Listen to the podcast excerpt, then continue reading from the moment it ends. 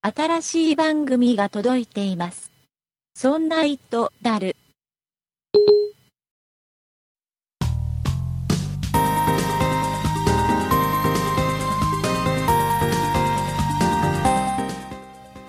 そんな糸である第32回でございますお送りいたしますのは竹内と酒井です。よろしくお願いいたしますよろしくお願いします。ご無沙汰しておりますご無沙汰しておりますっていでうすかほどでもないかそう、結構最近な気がしますけれども。えっ、とですねまあ不定期にするよって言いながらもですねえこのタイミングで配信をする理由はあえーただ一つでございますおや、はい、えー、アップルからですね iPhone5S がですね、そろそろ発売だぞと、出そうですね。はい、発表だぞと発表会が9月の10日ですか9月の10日、えー日本時間で11日の、まあ、多分深夜あだろうなという話ですね、で実際発売が今のところ20日に発売になるんだろうとあ、うん。いうことになってるんですけども、はいまあ、。ただ、まあ、触れなきゃいけないなという話題がございましてあとあのドコモから、えーなんか出るだ出ないだと。うねえ。んなんかねそもそもまたいつものごとく日経がねはいは日い。経さんがねドコモから iPhone が出るよっていう話をはい。し始めた、でまた日経かよとうんはいはいはいみたいな感じだったんだけどそれがなぜか NHK のニュースで流れたりあ、民放もなんかニュースで出てたりしたらしいじゃないですか、あ、今日はそうだったんですね。なので、あら。まあ、あちょっとこれは可能性としては高いんじゃないかなと。あで昼ぐらいかそのニュースが流れたその日の昼ぐらいに、はいえ。ードコモが正式に何かコメントしたんだよねあ、はいはい。そうでした。なんだっけなそんなニュースが流れてるらしいけどドコモが正式に発表したわけじゃねえんだからなお前らみたいな感じのはい。正式には覚えてないんだけどはい。なん かそんなようなそ内んな容感でじしたの。、うん、お前ら適当に想像しとけボケみたいな感じ のコメントを正式に、N ね、NTT ドコモが流したわけですよそうですだからね。否定もしてないわけですよ例のことそうなんですよね。だまあこの感じ出そうだよなんかねすごくねあの au からは い。iPhone が出た直前の雰囲気と同じなんだよなんかう、ーん、なんかそんな気がしますうんなんね。か au は言いたいけどなんかちょっと言っちゃダメってアップルが言うから黙ってるんだよっていう匂いをプンプンさせながらのコメントを言うみたいな感じだったでしょああ。そんな感。じがねなんか今ドコモの中にあるんだよねああ、で気になりますね。まあこれこの配信の、まあ、翌日か翌々日あたりにはい。まあもうそこはもう明らかになるんで、もうすぐですうね。ん、あの下手をしたらもうねこれ聞いてる時点でもうその結果が分かっちゃってるかもしれない ですけそうかもしれないです。どねでねそはのいドコモからまあ出るとしましょうよはい。で気になる点がいくつかあるじゃないですか、うん、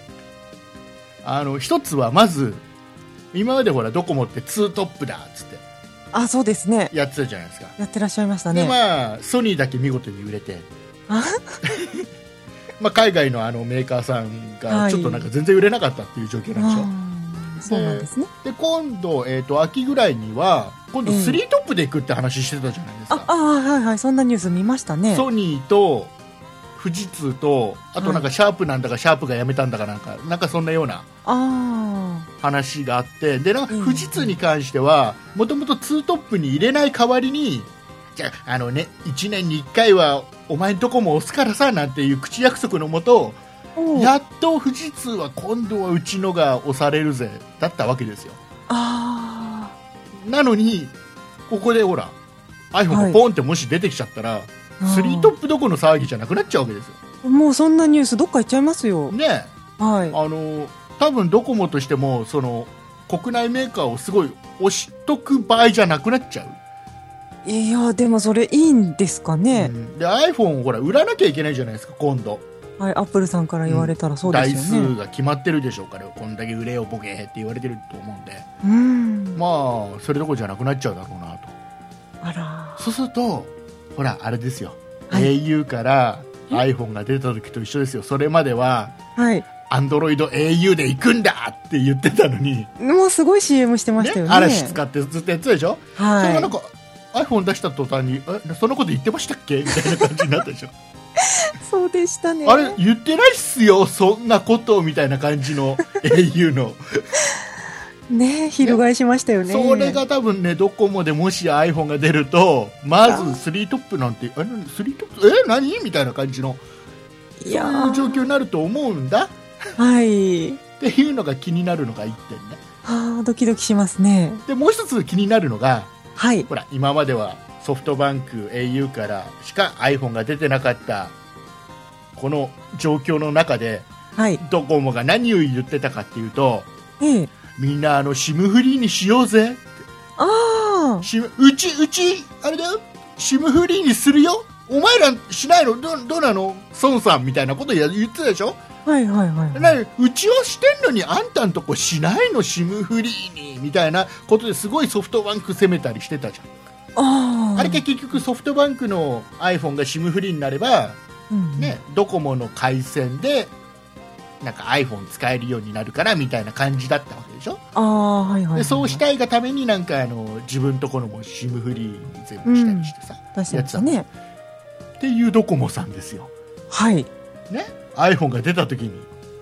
当然これ SIM フリーにするんだよねとドコモさんどうなんでしょうかねいや、これしないわけにいかないでしょ。ここでの、あーおいそんなこと言ってましたっけみた いな。ことにはしないでしょ、ドコモさん。ねうえ、え俺、やっとあれですよ。シムフリーの iPhone が国内でもね、普通に手に入るようになるわけですよ。ーえーあそうなっちゃうんいでや、しょうかもうこれは、そうしないとだって。ドコモ嘘つきでしょ。そうなのかなそうですよ、もうね、いろいろもうこれ今、気になってますよ。いやー ね。なんて言ってる僕はね、はい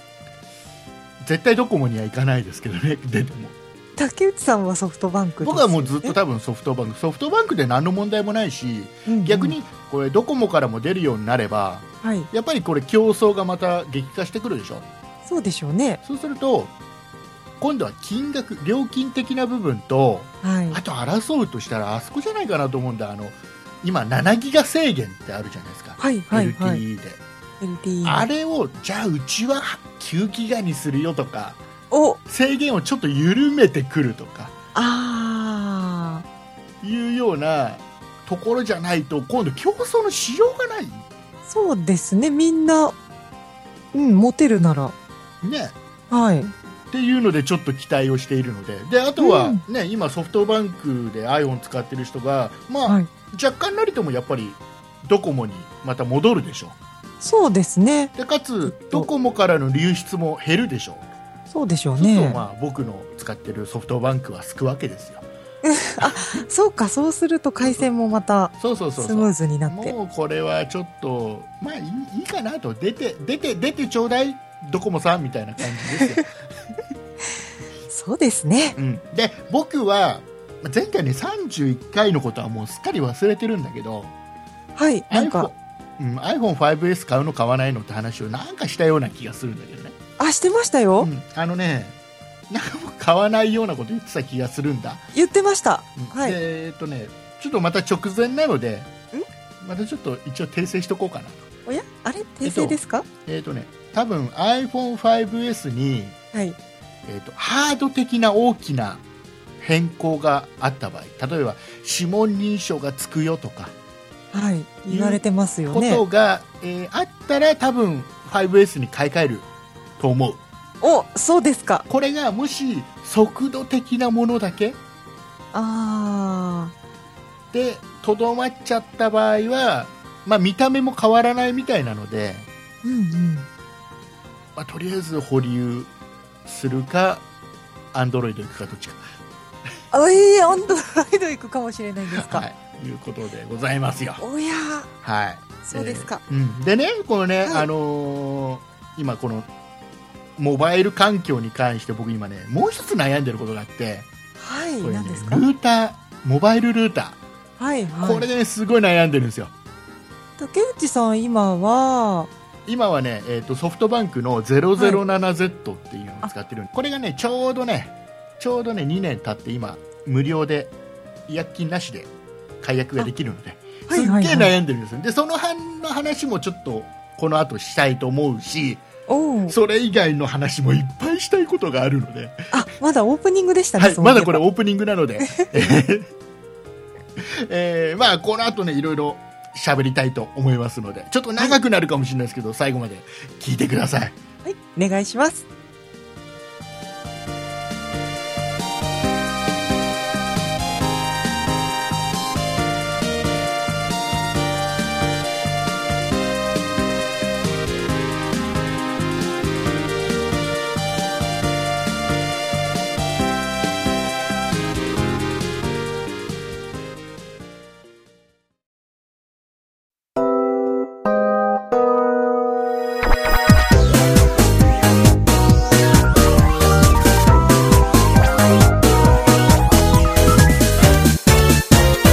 そんな糸だる。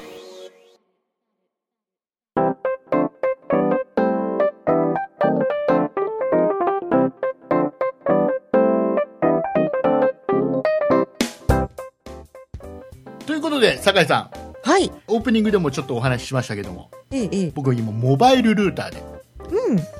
っと悩んでるんですよ。はこれがね、ちょっとね、オープニングでも話しした7ギガ制限とかって今、どこのね、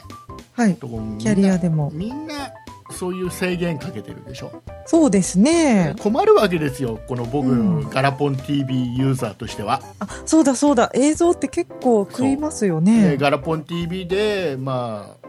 映像を見たり、あと僕の場合、YouTube 見たり、うん。いろいろ。ろするので、はい。やっぱりその辺必要なわけです。そうでしょあうね。ガラポン。TV といえばですよ、あ、何ですか、えー、とガラポン TV の、えー社員の方、社長さん、聞いてくれてるのかな、どうなのかな、ね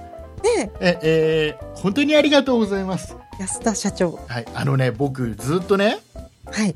ずっとね、まあ、この番組もそうだしその前の前身の番組でもずっと「ガラポン TV ガラポン TV」ってずっと言ってたんですよそうでしたね。ねなかなかねそのいガラポン TV さんの方があまりその反応してくれなかった僕がこんだけ言ってるの にこのこの、まあこの竹内がこれだけ言っているにもかかわらずまあまあね。ポッドキャストですし。まあ半ば強引に、はいね、その社長さんから、えーメールをいただき、ねそうでした。読ませてもらった時もありますよありました。ね、あの今やちょっとツイッターでねあの、は実はついこの間あのツイッターでえっとねアンドロイド版が出るっていう話アプリがねガラポン TV 専用アプリがアンドロイド版が出るとありましで iPhone でも専用のアプリって出ててた。はい。 iPad がないんです今ああ、そうなんでそすうでね。ツイッターで iPad 版期待してますなんつって振っといたらこの間ねはい。あの返ってきました返事がツイッターでおうあの iPad 版期待しててください出る出るみたいです iPad もおー iPad でもガラポン TV 専用アプリ出るみたいですよすごく、うん。でねそんなねガラポはンい TV で、先週喋ったじゃないですか先週じゃねえや31回で前回はい、喋りました。喋ったじゃないですかはい。結構熱く喋りましたよそうでしたテレね。ビを見ない人こそガラポン TV を買ってもらいたいはい、名言がありましたね。これやっとですよおやっとこのね「そんな糸だる」でこのガラポン TV のお話をさせてもらったっていうことをはい。やっとガラポン TV さんの公式ホームページのトップに、うん。メディアで紹介されましたの中にね、はい。そうメディアで紹介されてる、なんか有名なサイトとか、はいえっ、と、なんか民放のラジオとか、テレビと か、有名な雑誌とか、あと有名人、あの、堀江門さんねね、が、えー要はなんか絶賛したなんていう、本当に有名どころしか載ってなかったんですよ。え。はい。やっと、ポッドキャストが載ったんです よ。そこに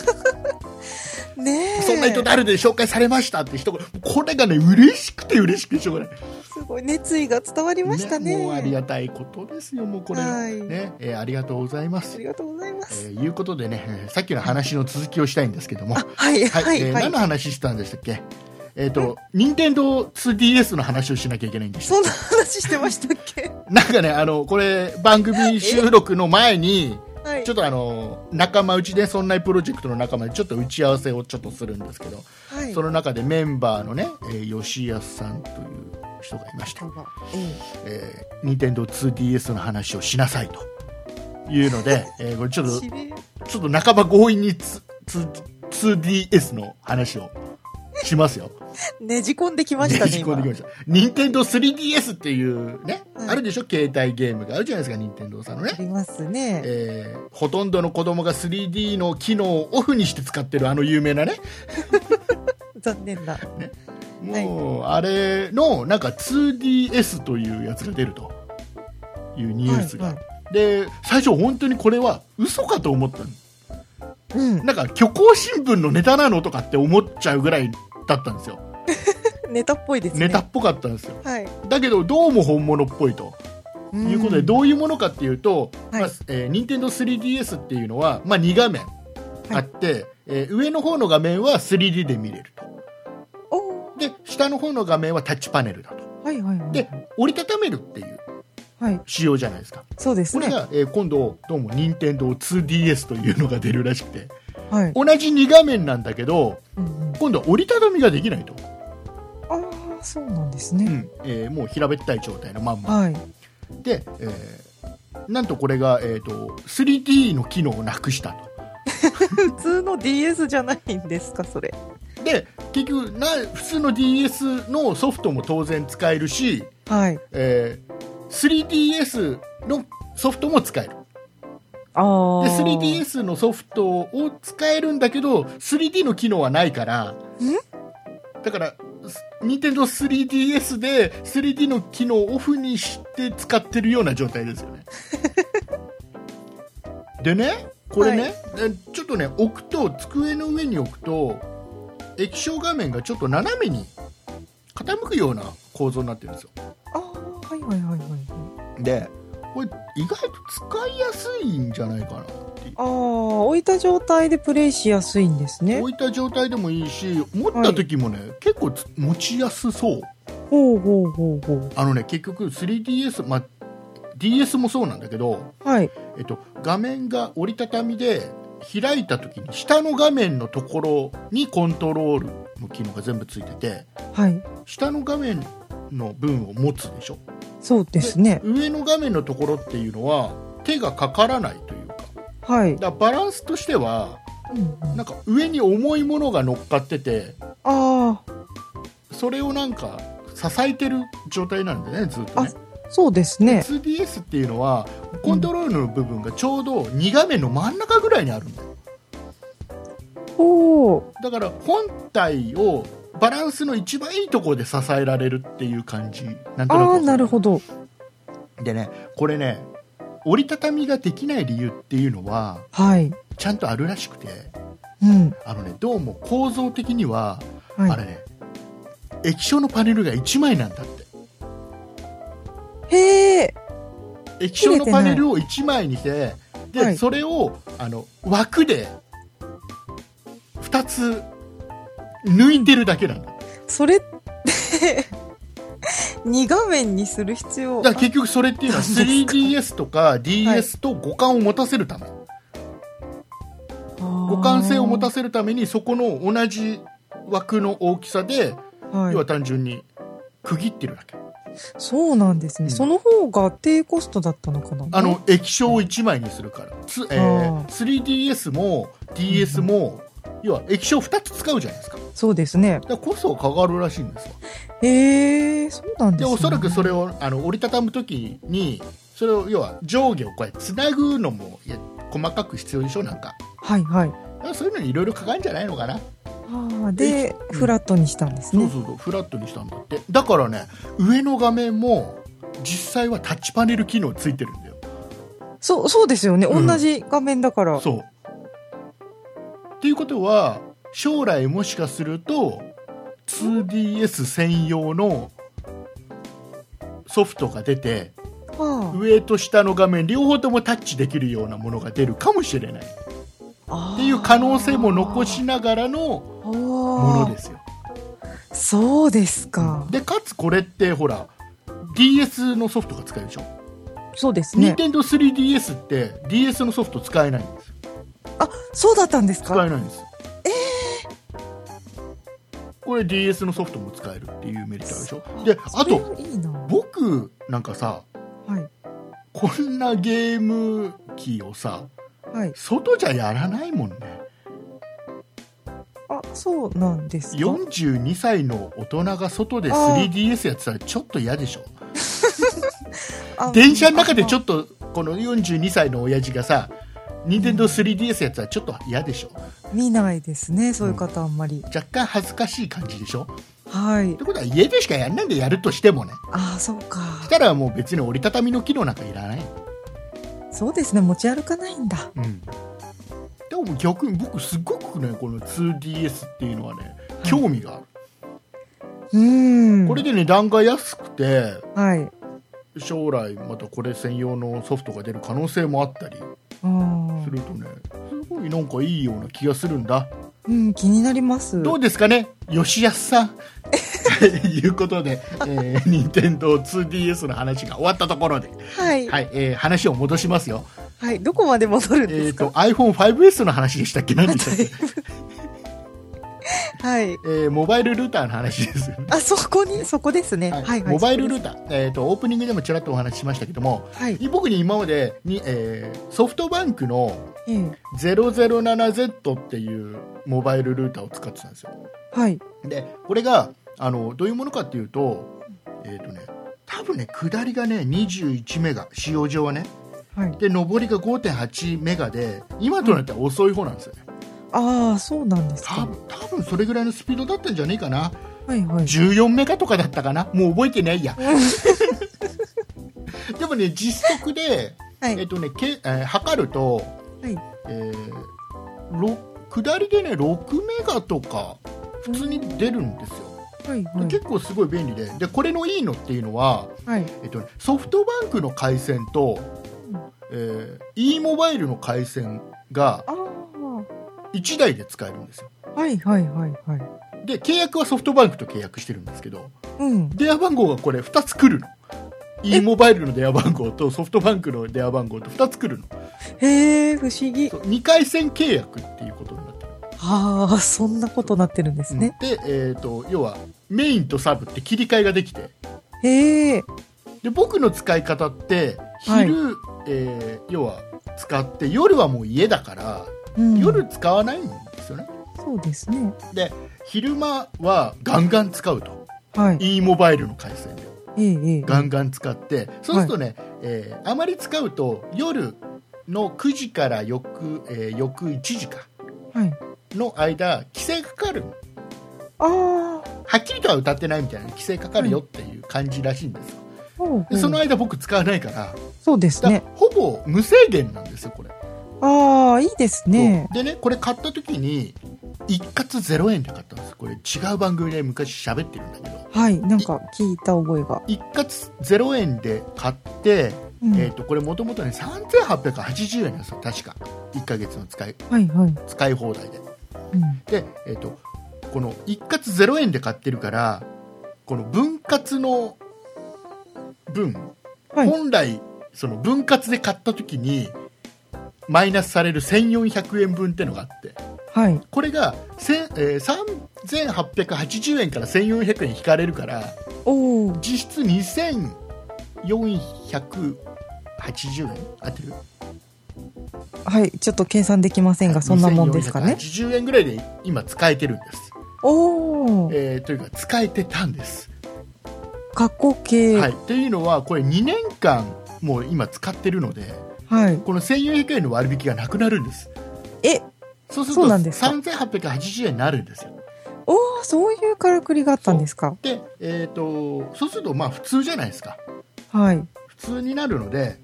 まあ、これはもうで今ちょうどね解約ができる期間なので違約金なしで解約できる期間なのではいこれは。はいもう解約せざるを得ないだろうとはもうこんなのに3880円なんか払ってられないわよっていうあ。和よ。ことそうですね。はい、でいろいろね今調べたんですよモバイルルーター今どんなもう2年間全然モバイルルーターのこと僕は全然一切考えずに生きてきたんで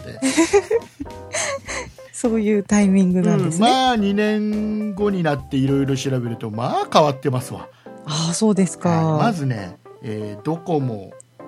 au、まあ、KDDI ですね、ソフトバンクこれ、え3キャリアとも、うんまあ、見事に7ギガ制限っていうのがありましたね、いやーそうなんですか、はい、7ギガを1ヶ月超えると超えた時点で 128kbps になるとだかはい。ら実質もう使い物にならないスピードになるよとうんだからもしこれを回避したかったらさらにおめえ金払いよボケーなわけです、うん。はい。そうなんですか。はい、だから使いたい放題ではないんですよね実際はええー。今どこももう全てあで、えー、とこれが回避できるのがやっぱり e モバイルあ。はい。あとあの YMAX、ああ、ワイマックス。はいえーこの2社だけなんですようん。で今 YMAX 自自体は基本制限はないんですよねああ、そうですか。唯一制限が全くないのが YMAX うん。だけどやっぱり YMAX って場所によってつながらないところがねまだ点々とあるんですよああ、そうなんですね。そうするとちょっと厳しいんだよね僕の使い方としてはそうですね。竹内さんは移動中とかに使ったりする。移動中に必要とするタイプなのでそうですね。まあちょっと YMAX はできれば避けたいなと、ああ、そうですか。はい、で e モバイルでね、はいまあ、今いろいろ出てるんですけどうんモうバイルルーターが、ん。はい。えっ、とねカタログを見るとね大きく今2種類3種類あるのか3種類あって下り110メガまで出せる、e モバイルの 4G おおっ。ていうタイプとはい。あとはまあ下り75メガまで出せる、まあ、これ使用上のね数値上のものだけど、うんえっと LTE うんうんのやつとはい。あとこれは 3G の回線を使ってるやつなんだと思うけど下り21メガまで出せるやつとあー3タイプあるわけですうん、で、えっと e モバイルであっても、はえーい、この一番速い110メガまで出せる 4G のタイプははい。これ通信速度制限があるんですよああ。 10ギガを超えると遅くなるらしあいでじゃあこの LTE っていうタイプのやつだろうとあ。はい。なるじゃないですか真ん中。そうでこれ今ねカタログを見ると今最新のカタログでこの LTE のタイプは4つ出てるんですよ、ほうほえー型番でね GL06P05P04P02P って出てるのねう。はい。でねいろいろねいろんなところで話聞聞いてうん。発見をしたというかあるところでね、えうんー耳寄りなお話をいただいたんですけどええ。えっとね 02P っていう、まあ、この LTE の中でも一番古いタイプのやつはい。古いタイプ。これがどうも今 e モバイルで在庫さえあれば一括9800円はい。奇襲隊。で買えるらしいですうというこん。とそはれ月々通信料はおいくらなんですかで、えーこれは3880円ああ。でこれ一括9800円っていうのがやっぱり肝でうんうん。で僕はほら 007Z を買った時に一括0円っていうので買ってるそうでしたよね。でこれ0円じゃないです9800円最初に買う買う時に払わなきゃいけないはい。だけど月々の通信料は3880円からやっぱりこの分割の1400円分がマイナスになるわけですよだかはら月々払うのは2480円だから今までと同じ金額です、あ。ああ、そうなんですか。で、えー単純にまあこの9800円っていうのを一括で払うじゃないですか、はいこれをね2年間で割ったとしてもまあ大体3月々3000円払うような計算になるんですよそうするとまああ今までとそんなに差はないかなあとー。そうですか。いうので今ちょっと狙ってるのは GL02P といううーん。機種なんですけどねですけどただねこのね 02P っていうのが調べるとはい。まあいろいろ問題があるみたいで 問題がある。問題なんかねあの速度が実際表示より全然出ないよとかああ、それは困りますすごよく。端末自体が不安定だよとか不安定。いろいろやっぱり問題があるっぽくてああ。ちょっと悩んでるんですけどうーん。だからといってね今まで2400いくらで使ってたのがはい。これが3880円とか、あとはその速度制限はい。があのされちゃうようなものとかはちょっときついわけですよ。そうですってなね。るともう YMAX 買うか僕 02P この e モバイルのこれを買うかどっちかしかないんですよ、僕としてはね。あららら、そうなんですね。でもう一つ悩みがあってはい。このね e モバイル今現在は例えばこの 02P とかっていうのはうんえーまあ、制限がかかったとしても夜うんかかる、今までと同じような感じですだから僕としてはもうほぼ速度制限ないに等しい感じなんだけど、これね来年の5月、はい。えー2014年の5月はいから e モバイルもこの通信のね速度の制限をしてくるとあ、もうその予告があるわけでってすか。いう予定というか、うん予定ええあくまで予定なのまだね、あえーこれがおそらく10ギガの制限をしてくるだろうとーあー、ででも10ギガ。う10ギガ超えたらスピードがガツッと落ちますよーん。ということをやってくるよとあいうらふうに言われていて、はい。えーまあどうしてもスピードを落としたくない人はお金払う追加で払うっていうような形にしていくんじゃないかなとうん。いうことをもう正式にね e モバイルは言ってるんですよあ、そうなんですね。でただねいろいろなところで聞くとはい。あのいやどうせしてこないよいや結局競争に負けちゃうからそんなことをしたら e モバイル自体が、はいはどうい。せそんな制限しないよユーザーも少ないしっていう意見の人もいるしはい。いやーこんだけ言ってるからするんじゃないっていう意見もあったりうん。じゃあ僕これ1回契約したら俺2年間ねなわけじゃないですかはい。そうですね。動かせませんそよ。うなんですよそしたらほら速度制限がある中での1年以上を過ごさなきゃいけない可能性がある、そうですよ。5月なんてすぐですよ。そこで 02P ですよはあ、02P は違うんですかさっき言った一括9800円で払っちゃえば、はい。端末代っていうのはも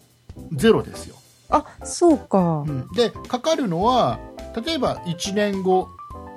制限が入ったからやっぱこれもう使い物にならないからこれやめて YMAX にしたいなって時にうん。 2年契約のうち途中で解約するから違約金は9000いくらかかるんですよあ、約かかっちゃうんですね。 1万円はねだけどそれだけで済む端末代は払わなくていいあ、そうか、そうか。そうそうそうで本来だったら、えー、と1400円かける、えはいー、121年後に契約1年余ってたら 12×1400 円分の端末代もい一括で払わなきゃいけなかったりするじゃんだかはい。ら意外とそれがバカにならなかったりするわけですようーん。でそれがないので、まあ、9300円だったらね、いいかな最悪みたいな感じで、まあ、とりあえず今つなぎでこれ使っとくのはいいのかなって気がしてうん 02P で今相当動いてるそうなんですね。なんかねうーん。これ悩みどこですだからどんどん今ね制限どんどんかかってきますよこれからもはあ、そうですもうか。もう制限もう制限制限ですよだから僕がオープニングで言ったドコモが iPhone はいに参入して、うん今度この7ギガ制限っていうのをちょっと少しずつ上げていくっていうようなあ感じにしていってくれるといいな、あ、うん。大事ですね、そこのとここれろは。がね多分ねえっ、とね10ギガぐらい最低10ギガは欲しいよねそうなんですね。あんまり考えて使ってないんでわからないんですけど。あの今度ねあれですよ、はいあの iPhone とかだとはいあ。のモバイルで通信どれぐらいしたかっていうのが測れますから、あうん、1回1ヶ月の頭でリセットかけてあ、うんどれぐらい通信したかっていうのをはい。調べるといいと思う自分どれぐらい回線使ってるか w i f i じゃなくて普通のねはい。回線でどれぐらい通信量を使ってるかって分かうるんんで、うん。ちょっと調べてみようか調な。べた方がいいですよ、はいこれあの iPhone5S に 5S を買ったら。切り替えようとしている酒井さんと してははい、そうですね。はい、っていうことでまああのもしねモバイルルーターいい情報が皆さんあったらうんこの竹内までお寄せいただければなと情報を思います思います。はい。で、まだまだ喋りたいことがあるんだけど、はい、なんでしょう。 えーどこまで喋れるかな。えっ、とね、とりあえずね、僕ね、一眼レフカメラ買ったんですよ。ああはい。えー実は今まで、一眼レフカメラ、EOS の 60D っていうキャノンのね、一眼レフカメラを使ってたんですけど、はね、いいやつ使ってましいたよね。これをね、えー売っ払いまして、売っちゃったんですか売っ払いまして、下取りに出して 70D っていうのを買いました。はい、もっといいやつ。そう、新しいのが出たんですよ。ねでね、なんでこれ 70D を買ったのと。え。はい。 60D でも十分じゃないと、ね、えーいうふうにね思う方多いと思うんですけ相ど当いいですよ、60 70D を買った理由はねもう1点です、なんですかえー動画が動画がまともに撮れるようになりました、今まで 60D はそんなにまともに撮れなかっえたっんとですか、ね、やっぱり 60D も動画を撮る機能あったんですよ一眼レフカメラあ一眼レフカメラでね動画撮るとすっごい綺麗なの撮れるのよはい。あのねビデオカメラで撮ればいいじゃんって思うでしょうん。でビデオカメラはビデオカメラでいいんですよあのなんですかね記録用としてはいいんですよ、例えば家族の旅行でちょっと記録としてね旅行の記録を撮りたいよとかうん。いうのは、周りの景色までばっちり全部に映ってるもの全てにピントが合うからビデオあカあ、メなラるほど。すごいいいんですよはいはい。なんですけど、まあ、それはそれでビデオカメラの要素あと手軽っていうのもあるしねうん誰でも使えるっていうのもあるし、いいんですけど一眼レフカメラで動画撮るっていうのはやっぱりねあのボケがこれ例えあばー例えばうちのね、えーはい3歳の可愛い可愛い娘がね、はい。えーいるじゃないですかそうですでね。公園で楽しく遊んでますようちの娘がね、えーでうん娘にピントを合わせておくとその後ろにあるこの公園がねちょっとボケてくるはい。フォーカスが。そうそうそうかそうでそうすると娘がすごくねあのなんつうのあの際立つんだよねそうですね。綺麗な絵がそ撮っかそっれる本当かにあ映像のがいいんだ。そうあの映画とか、はい。ね、テレビとかあのドラマとかそういったような映像が撮れるうん。それはそれで味があっていいわけですよ、ああ、そうか。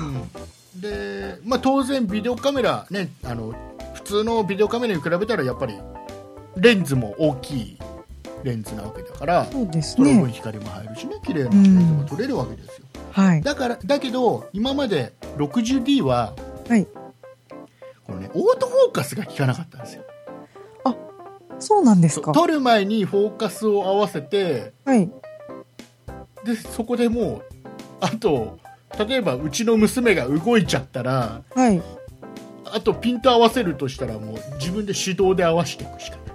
ええー、そうだったんですか。うんでその都度半押しシ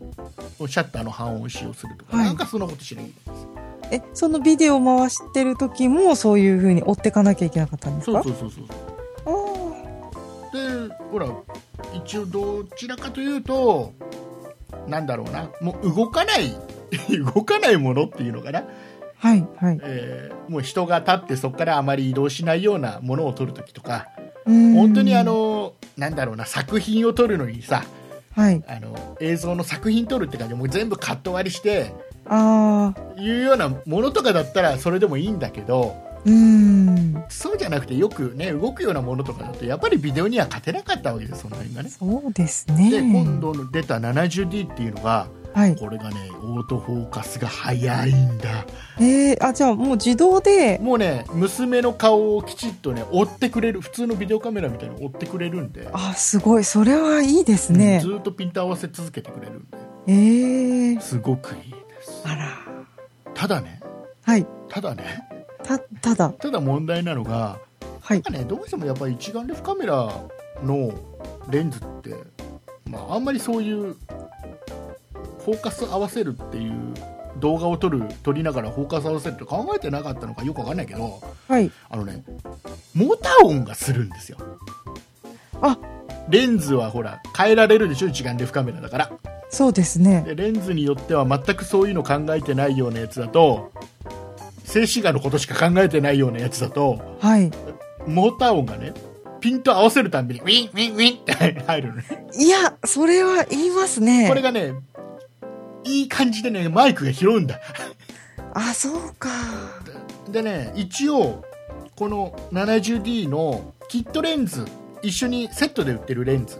は、はえー静かなモーター音のレンズのもものもあるんですよ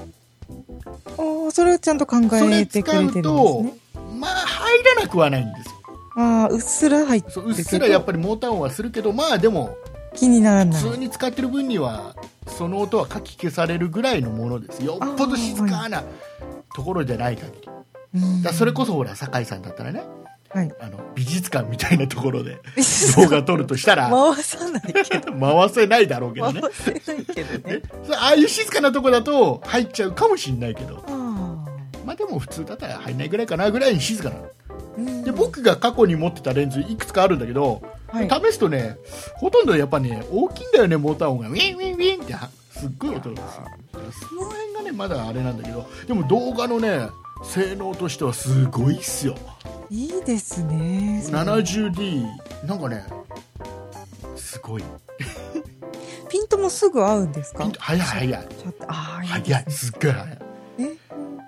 で連写も 60D に比べて普通の静止画撮るのにね連写も早くなったし、あういいっすよ、ん。いいっすね。ああもう最高ですもう、娘さんの動画もをういっぱい撮ったんです娘か娘撮りまくりですあら、はい。もう娘専用です。でもそうなりますよね。で、えっ、とやっぱり一眼レフカメラってちょっと敷居高いじゃないですか。全く使ったことない人にとっては。そうですね。で、例えばキヤノンで言うとうん、これ今今回僕が買った 70D っていうのははい。ちょうど真ん中です。真真んん中中なんのでモすデねル、あの初心者向けでもなくはい。上級者向けでもなくちょうど真ん中のはあ、はあはあ、一番バランスの取れたやつなんでうん。僕ね親父が親父が使うんだったらこれかなって気がしますああ、なるほそどう。女性が使うんだったら、はいもっと初心者向けであの、はいボディが軽くてっていう、うんあのイオスキスとかっていうシリーズがそうですね CM ん聞いたことあると思うんだけど、ありますねね。それがいいと思うんだけどああの親父が持つにはねちょうどいいんですよ、あ、そうなんですね。はいあら。ぜひぜひね一眼レフちょっと気になってる方がもしいたらね70時絶対いいですちなみにお値段おいくらぐらいするもんなんですえかっとね10えっとねボディだけではい。 11枚いくら、ああ、まず出たてだから結うん構。でキットレンズだと10いくらだったかな13枚いくらと15枚いくらだなんか2つ出てるんであでこれがね今、えっと僕が買った時はもうその値段だったんだけど、あ、はい。あのね1週間経たないぐらいで、はいガツンって下がりました あれ数千円とか数1万数千円とか平均で下がったんじゃないかなあ、そうですか。うん結構、そんなに変動するもんなんです変ね。動しますすぐに。もうぜひ 今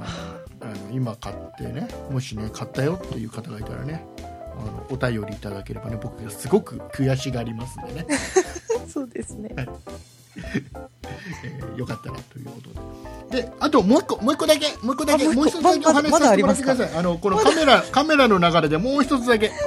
あのね、今ね、面白いカメラがね、各社いろいろ出てて、うんそれはトイカメラってことですトイかカメラじゃない。どうなんだろえっとね、一つは、まあ、酒井さん知ってるかもしれないけど、ソニーがう。はい。レンズ型のデジカメって出した、発あ表したのを知ってますあ、はい。なんか見、見ましたね。で、見た目はもうレンズなんですよ。なんかね、そう、レンズ型のやつ。そうで、これの特徴っていうのは、えー例えば普通のデジタルカメラに普通についてる液晶画面とか、はい。操作のボタンとかがほとんどもうこれにない。本当にレンズだけみたいな感じで。はい。それどうやって使うんですかでえー操作を操作と液晶の表示をすべてスマートフォンに任しちゃおうっていう考え方のもので、ああ、連携するってことうん w i f i を使ってやり取りをするらしいんだけど、うん。えーもうこのカメラはもうレンズだけ撮って映像を撮ることだけあああ。とは w i f i でスマートフォンに飛ばしちゃうで Android と iPhone でアプリが出るらしいんだけど、ああ。でそのアプリの中で操作をして液晶画面を見て操作をしてうん写真を撮ると、これね、ちょっと、うん、面白そうだなと思ったんですけど、うんどうやって固定するのかなって思っえっとてね、。えっとねスマートフォンにはい。もうこのでかいレンズをバカってつけちゃうで挟み込む感じ上下で挟み込む感じではい。で当然その挟んでスマートフォンとくっつけて使うこともできるし普通のデジカメっぽく使うこともできるしはい。これ w i f i で飛ばしてるだけなのではい。くっつけなくてもいいわけですよそのレンズ単体でそうだからレンズを例えばどっかポンって置いといて。置はいとくなりもう誰か他の人が極端な話持っててあ、はその人がレンズは動かしててあ。うん自分は手元の iPhone なり Android の、ね、スマートフォンで操作画面見ながら操作することもできるうーん。いろいろ面白い使い方ができるかなとで、あーえーレンズだけだから当然コンパクトなので普段スマートフォン持ち歩くでしょみんなそうですね。で、えー、とスマートフォンのカメラだとちょっと不満な時もあるじゃないですかズームがちょっと効かないよとかはい。そういう時にもう少し画質の綺麗な映像を撮りたいよっていう時にそれだけカバンから取り出して使うこともできるしうん、面ちょ白っいとですよね。面白いですよね。はい。でまだこれ日本での発売とか価格とかは未定らしいんだけど、ええ、ええ。まあ、出てくるでしょううん。当然ながらはい。これちょっと面白いなと思ってて、うん、ちょっとこれ、うんあの、ニュースで見たときに気になったニュースでした。で一応型番サイバーショット DSCQX100 というのと、はいえー QX10 っていう2種類出るみたいですねこれレンズが違うだけみたいなんですけどうん。出るのが1つと面白いの1つと、あとちょっと面白いけどどうなのっていうのが1個あるんだけどほう。あの、ね、キャノンがはい。なんかね変なカメラ出したんだ。うーん、それ知らないかえっも。とね、これはもう本当に僕ほら最近 YouTube をちょっとやるでしょ、やってますね。ね、YouTube で自分の顔を映してはい。自分撮りする人向けのカメラっええていうのがえっ、とね液晶がはい。自分の方向くのようん。液晶が自分の方向くのはい。で、えー、とマイクも当然ねそのう撮ってる人の方を向くしあとすっごい広角で撮れるのああ。だから手持ちでした時にはい。あのねみんなね YouTube で自分で自分の顔を撮る時って手持ちをした時にはい。腕の長さの分しか距離が開かないじゃないですかそうですね。短いですそうよね。すると、あの顔のでかい人は画面いっぱいの顔になっちゃうのね、と。そうか。そうするとあのなんだろう背景も映らないしそうですやっねぱ。りちょっと動画見てて顔のドアップ嫌じゃないですか、うーん。そうあするといかに広角で撮るかっていうあのを考えるんですわ皆さんねー。そうなんだからですすごいね。もともとこのカメラ広角で撮れて、はい。液晶もこっち向いてるからどんな映像が撮れてるか自分で分かって、うんうん、見えちゃう。うん、なんかねあのえなんかなんなんだっけなコンセプトが、はえいっ。と、YouTube とかニコニコ動画で要はこれをこれでなんかヒーローになろうぜみたいなそんな感じのコンセプトなんですわあ、もう本当にそれ向けでっていう風に歌ってるんですね。そうそうそうええでね大きさもそんなに大きくなくて、はい。えーいくつだったかなどっかに書いてあるもうあんまり興味がないからね見てないんだけど興味 がない。いやーねこれねこはれい。ね、あのね面白いようん面白いけどね、はい。あのね あのなんだろうな僕ねこれアイビスミニっていうこのねはい。カメラよこれ値段がね約約3万円なんですよ2万9980円あ、意外とする。でね僕ねこれ買わなくてもはい。すっげえ便利なやつ持ってるんだよ、なんでしょう。えっと iPhone ってやつ持ってる性能的には、性能的にはね若干こっちの方がいいですよ iBIS ミニの方がおそらく広角でも撮れるしはい。画質もこっちの方が若干いいでしょうでも若干なんですかただ iPhone って今カメラもねインカメラもすっげえいい性能良くなったし、みんなついてるんですねよね。あの HD 画像で撮れるしはい。でカメラだけじゃなくてその、ね、マイクの性能もいいっしょ結構 iPhone ってそうですね。バカにならないぐらいいいんだよマイクの性能が綺麗に撮れますよ。なのではい。でかつね iPhone で撮るでしょはい。でこれ通信機能があるんだ iPhone って知ってた知ってますよしてただからね、はいその場でね例えば YouTube にアップできちゃうんだよねできちゃいますね撮ったらすぐアップできちゃうんだよねそうですこねれアイ便利ビでスす見ねに行ってねできないんだよ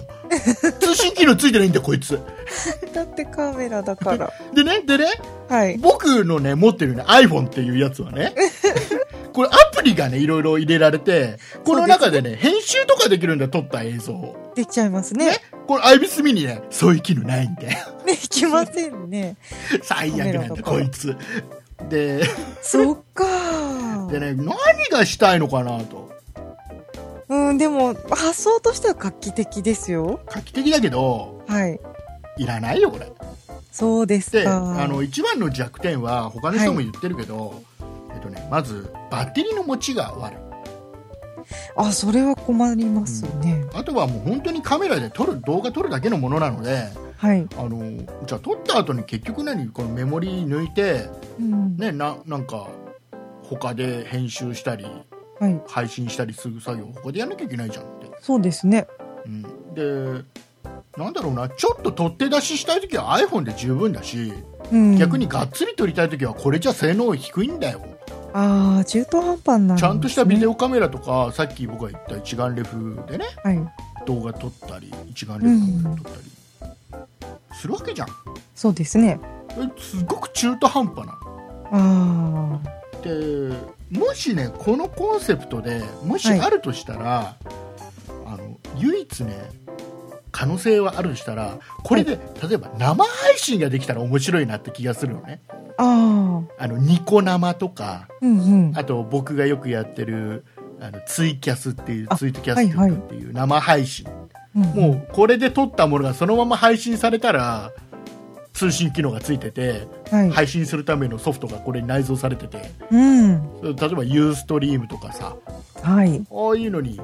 ダイレクトにも配信ができちゃったらちょっと面白いでしょそうですねでもその配生配信だと編集とか考えないじゃないですか、ああはいはいはいそうですもうね取って出しもう取って出しもうそのままの配うんそ信のまだかまら、出ちゃうかだらからこれの逆に iPhone よりも便利かもしれないしああうんでもその通信機能をつけるのって難しそうですねいややろうと思えばできんじゃないかなおーキャノンそキうャなんでノすかンだからキャノンキヤノンだからねそうですか、はいうんダメダメダメでこれね僕なんでねこれポッドキャストでこの話をねもう本当にアイビスミにももう正直正直申し訳ないクソだと思ってるんで 僕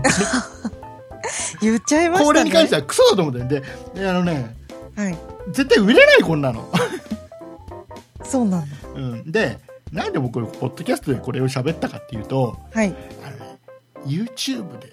これ YouTube 用じゃんこれどちらかというと完全に YouTube 専用っぽいじゃんはいなんかそういうだ感からじですこれの話するんだと本当は YouTube で喋れって感じなんだけどあ YouTube で話しにくい雰囲気ができてんだよもうえっていうのがキャノンが有名 YouTuber にこれを貸し出したりしてんのよいっぱいあああもでうそう有名な人たちもう僕のね知り合いとかがこれを貸し借りて使って大絶賛してんのよもうすでにあもうそういうプロモーション活動しちゃってるんですねだからなんかねちょっと YouTube の中ではディスりにくいんであらえ実際使っててどうなのかなじゃあみんないいとは言ってますよだからさっき僕が言ったその広角で撮れる、はい、えー液晶がこっちを向向くじ撮ってる人間を向くうんうんでコンパクトであるはいいいところはいっぱいあるんだけどうんでも僕ねもっといいやつ持ってんだ iPhone ってやつ持ってんだ すもうね今っごいねこれ通信機能能ついてたらえあの編集ができたりするんだよこれ僕が持ってるそう iPhone っでてやつすよねねえすごくいいんだよね だから、えー、と IBIS ミニはクソですあ入っちゃっあとあとね今ね YouTube の中でクソっていうワードはあまりね好まれない傾向があるんでたいやポッドキャストでもどうかと思いますけれどもいうことでございまして、はいえー、僕の喋りたいこと以上でございます、 はいえー、ではエンディングはさらっといきたいと思い ますはーい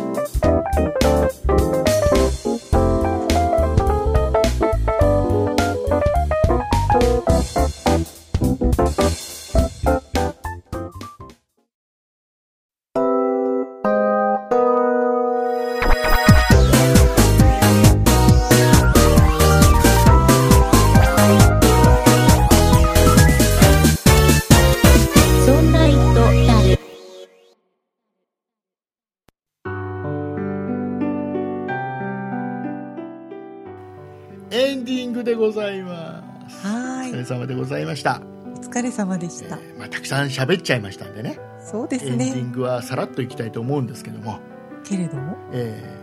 僕らね、あのーさっきも喋りました、YouTube をはい。配信してから、はい。えー8月末でね、1年が経過しまして、おお、一周年ですね。はいえーまあ、あれ1年前ですよ僕がいつも、今でもお世話になってる YouTuber のねはい。ある方とある方とある方とあたりにね、えーうまく載せられまして、載せられたんでしうた。ん動画配信を始めて約1年ですそうですね。ではい。でかつえっ、とね今ね動画を僕が、ね、99本配信してるんですよあ、じゃあ、あと一本で。次がね100本目なんですよああ、ちょうど一年で100本ですか。うんでも100い本意外と。意外と配信してないでしょ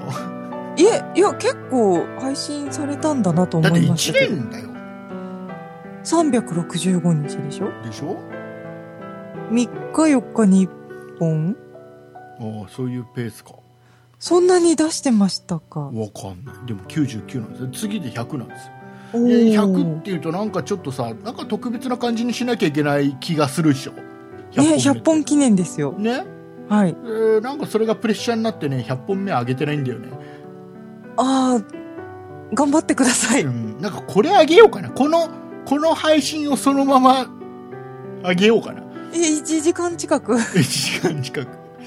したらあれだよしたらアイビスミニを YouTube であ言いづらいからポッドキャストで喋ったって意味がなくなっちゃうからそれはや らない、ね、 YouTube 出ちゃう。 YouTube でやっちゃダメダメそれは危険危険危険はいね。えーいうことでございまして、まあ、よかったらね、まだあの YouTube 僕の YouTube をね、えーまだ一回も見たことないよっていう方はね、えーまあ見なくていいですいやいやいやいや、恥ずかしいんで見てください。恥ずかしいよ一番最初のやつとかああ、一番最初のやつだったかいな。っちゃん最初にやったのはなんだっけなえっとね最初の頃にやってたのははい。なんかね結構内輪受けな感じあ僕一番違うな一番最初にやったのねあれあれじゃないですか。ハングアウト。ハングアウトはもうそれはあの生配信のやつがそのまま上がってるんで、それは、はいそれは別格なんですよ。あ、違うんですね。あの純粋に僕が動画として配信やしたのははい。多分ねえっ、とねどっかのメーカーのヨーグルトだかプリンだかが、えー何か問題があって回収されるよっていうニュースが流れた直後にまだコンビニに回収される前で残ってたやつを買ってきてこれこういう問題があって回収されるらしいんですよじゃあ食べましょうっていうありました動画をねね。上げた気がする。ああ、それが一本目ですそうか。だけど食べるところは映さないみたいな、あ、竹内さんらしいそ。うあのレビューはしないよみたいな感 じちょっと、ひねくれた感じの。でねその後にあげたのが、はあい。の食玩あるじゃないですかなんかはあいの、ちっちゃいフィギュアとちっなんだろうなあのガムが1個だけついてるようなはいはい。食玩があるじゃないですかあれを買ってきて、うん。えーとね、普通はあれのレビューをする人たちって、このちっちゃいフィギュアのレビューをするんだよねそうですね。食玩の方を。でもあれ食品売り場に売ってるわけだから、うん、まあそうですね。僕はそのフィギュアは置い横に置いといてガムのレビューをしたことあります ありました ね、その動画。一切一切そのフィギュアには触れず ねこれガムが美味しいっていうレビューをしたありましたなのねと。かそんなんばっかりやってましたよガリガリ君のはいコーンポタージュ味のあーねあのナねイスガリガリ君のコーンポタージュ味が出た時に出たな時んかね、に、 YouTube やってる人たちがみんなこぞってレビューしてたんですよ。そうですね。で、こぞってレビューしてたので、僕もレビューしようかなと思ったんだけど、なんかそれじゃちょっと嫌なんで、えーそれを食べながら、コーンポタージュ味のやつを食べながら、えー一緒に買った炭酸水をおすすめするっていう動画も上げた気がすありましたね。えーそんなのがあるんでね絶対見ないでくださいね懐かしいですね。絶対見ないでくださいね恥ずかしいですからねいやいや、よよろしくお願いしますよろしくお願いしますって言ってますよ。ということではいえっ、とねあとあとあのずっとね、はいあのどっかでやっぱりお礼を言わなきゃいけないなっていうのを思っててええ、なかなか言えてないんですけどもはい、えっとそんなプロジェクトのホームページトップ画面にはい、 Amazon のリンクがあるんですよねありますで、ね。そこから、えー、と結構ねいろんなリスナーさんが商品買ってくれてるんですよ、あ、お買い物をそうね。そこ経由で買っていただくとそんなプロジェクトに、えー若干入ってくるんですよねはい、アフィリエイト的なものがねそうですね。えー入ってくるのでそれはもうあのそんなプロジェクトのこの配信するための維持費に使わせていただいてますんではい、いまだにね、えーたくさんのリスナーさんがえーそこを経由であえあえてそこを経由で買ってくれてると思うんですよあ、そうですね。あそのこから。そうじゃないと普通ねアマゾン直に買った方がは早くて簡単じゃないですかそうですね。で一回経由して。そうでホームページそんなプロジェクトのホームページのリンク踏んで買うっていうのは一手間かかってはい、買った人には何のメリットもないわけじゃないですかそうですね。気持ちだけでそすうね。でだけどいまだにたくさんの人がそこ経由で買ってくれてるってことは、はいおそ、らくリスナーの方がその我々にね、えーそういった気持ちで、えーまあ、ちょっとひと手間かけてくれてるんだろうなって思ってて、えーすごくありがたいお話なのでそうですね。本当にありがとう皆様のおかげでどうにか維持ができてるような状況でございます、はい、はい、ありがとうございますもうこれがね言いたくて言いたくてねはい、なかなか言うチャンスがないのでそうですね。こうでねちょっと言わせてもらったんですけども、はい、はいえーこれからもよろしくお願いします。お願いいというこたしとま。ですございまして、はい、はいえーまたちょっと次いつ配信になるかわからないんですが多分ね酒井さんが iPhone5S を買うので絶対買いますよ。買った後のまあ、酒井さんのこの感想とかをちょっと聞きたいなとは思ってるんですけど竹内さんも買うんじゃないんですか僕をアンドロイド買いますよえ 何買おうかなあの、ドコモの3トップに本当は入るはずだった富士通のやつ買おうかなああ、えー、ど、どこもに行っちゃうんですわかかん ねえーいうことでございましてはい。はい、えーまた次の配信も、えー近々すると思いますんで、そうですね。はいえーまた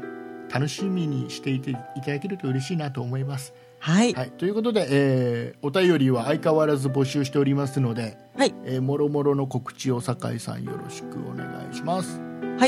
そんな「イットダル」では皆様からのご意見やご感想などのお便りを募集しております。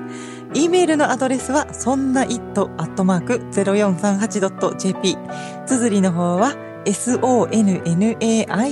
ットマーク数字で 0438.jp です。また、そんないプロジェクトではツイッターをやっております。ツイッターのアカウントはそんない p sonnaip プロジェクトの p がついております。こちらのアカウントでは、そんないプロジェクトの配信情報などをつぶやいております。ツイッターをやっていて、まだそんないプロジェクトをフォローしてない方は、ぜひぜひフォローをお願いいたします。そして、そんないプロジェクトには公式ホームページがございます。ホームページの URL は、そんない .com、sonnai.com となっております。こちらのページからは、そんないプロジェクトが配信している5番組すべてお聞きいただけます。また、そんなイットダルのページに飛んでいただきますと、メールの投稿フォームがございますので、こちらからもメッセージをお願いいたします。さらに、そんないプロジェクトのリーダー竹内さんが YouTube のチャンネルをやっております。こちらのチャンネルはすべて小文字で、そんない竹内、sonnaitakeuchi で検索してください。こちらからは竹内さんのレビュー動画などを配信しておりますので、ぜひこちらのチャンネルのご登録もお願いいたします。はい、ありがとうございます。はい。えっ、とね、我々ポッドキャスト配信してると、はい。えーやっぱりそれのねどれぐらい聞いてもらってるのかなっていうのがやっぱ気になるわけですよ気になります。でそれが判断材料としてははい一つは iTunes のランキング、はいただこのランキング iTunes のランキングってもう適当でよく何を基準にランキングが決められてるのかよくわからないのでよくわからないですね。実際我々あんまりそれは気にしてないんですよはい。で何を気にするかというまずお便りの数ねあ、そうですね。ねこれだけお便りくれてるんだこれが一番あのダイレクトに伝わるんでまあありがたいドキドキしてます。であとあの、まあ、僕は例えば YouTube やってるんで YouTube のはもう再生回数っていうのがあもう数字で出ますんであ。、そうですね。うんこの再生回数がねやっぱり多いと嬉しかったりもするしあ,、あえーあとはあのあれですよねホームページあ。はい。そんなホームいページ .com 我々のそんないプロジェクトのホームページの、んえー、とアクセス数ああ、それは見れるんですね、竹内さんはね。これこれだけこれだけホームページに訪問してくれてるんだっていう数字を見るだけでも嬉しいあで結構ねあのトップページにいろんな情報あの普通にポッドキャストでは配信してないような情報とかもいろいろ載ってるんで,、あ。そうですね。はい、で過去の番組だったり、もう今 iTunes からは聞けないような番組もあったりするんで,、そうですね。全部聞けますね。はい、でぜひホームページの方にもね足運んでもらうとねすごくね我々のやる気につながりますね、そうですね。終了してしまった番組もはい全部残ってますね。はい、いうことでございまして。はい。まあ、よかったら、まあ、YouTube のアクセス回数再生回数か、えーと、えーホームページへのアクセス回数はい。これがね数字が大きいとすげえテンション上がるんでよあろしくお願いしますあと分かるのはさっき言ったちょっと Amazon かな Amazon でどれぐらいリンク踏んでくれた人がいるっていうのも数字で出るのであ。あ、そうなんであすね。こんなにいるんだ嬉しいなって思うしうん。はいえーただね、あのね、アマゾンって、誰がね、何を買ってくれたかっていう、この商品が売れたよってのは出るんだけど、はい。えー誰が何買ってくれたかっていうところまでは当然出ないので、ああ、まあ個人情報ですからね。ここにはね、当然お礼は言えないわけですよ。はい、だ そからうですこようねいった場でね、あの、皆さんにお礼言うような形しかないので、はい、えーまあ、改めて、もう本当にありがとうございます。ありがとうございはいます。えーでは、そういうことでございまして、はい、また次回酒井さんの iPhone5S、えー初期不良の巻っていういや回があると思いますねうわどうしよう、食器ロット外した方がいいのかな。えーあなんかねあれらしいですよ酒井さん、はい iPad の次のやつすっげえあのコンパクトで薄いらしいっすよ、 やだやだ、もう。 やめて。えーいうことでお送りいたしましたのは竹内と酒井でした。ありがとうございましたありがとうございました。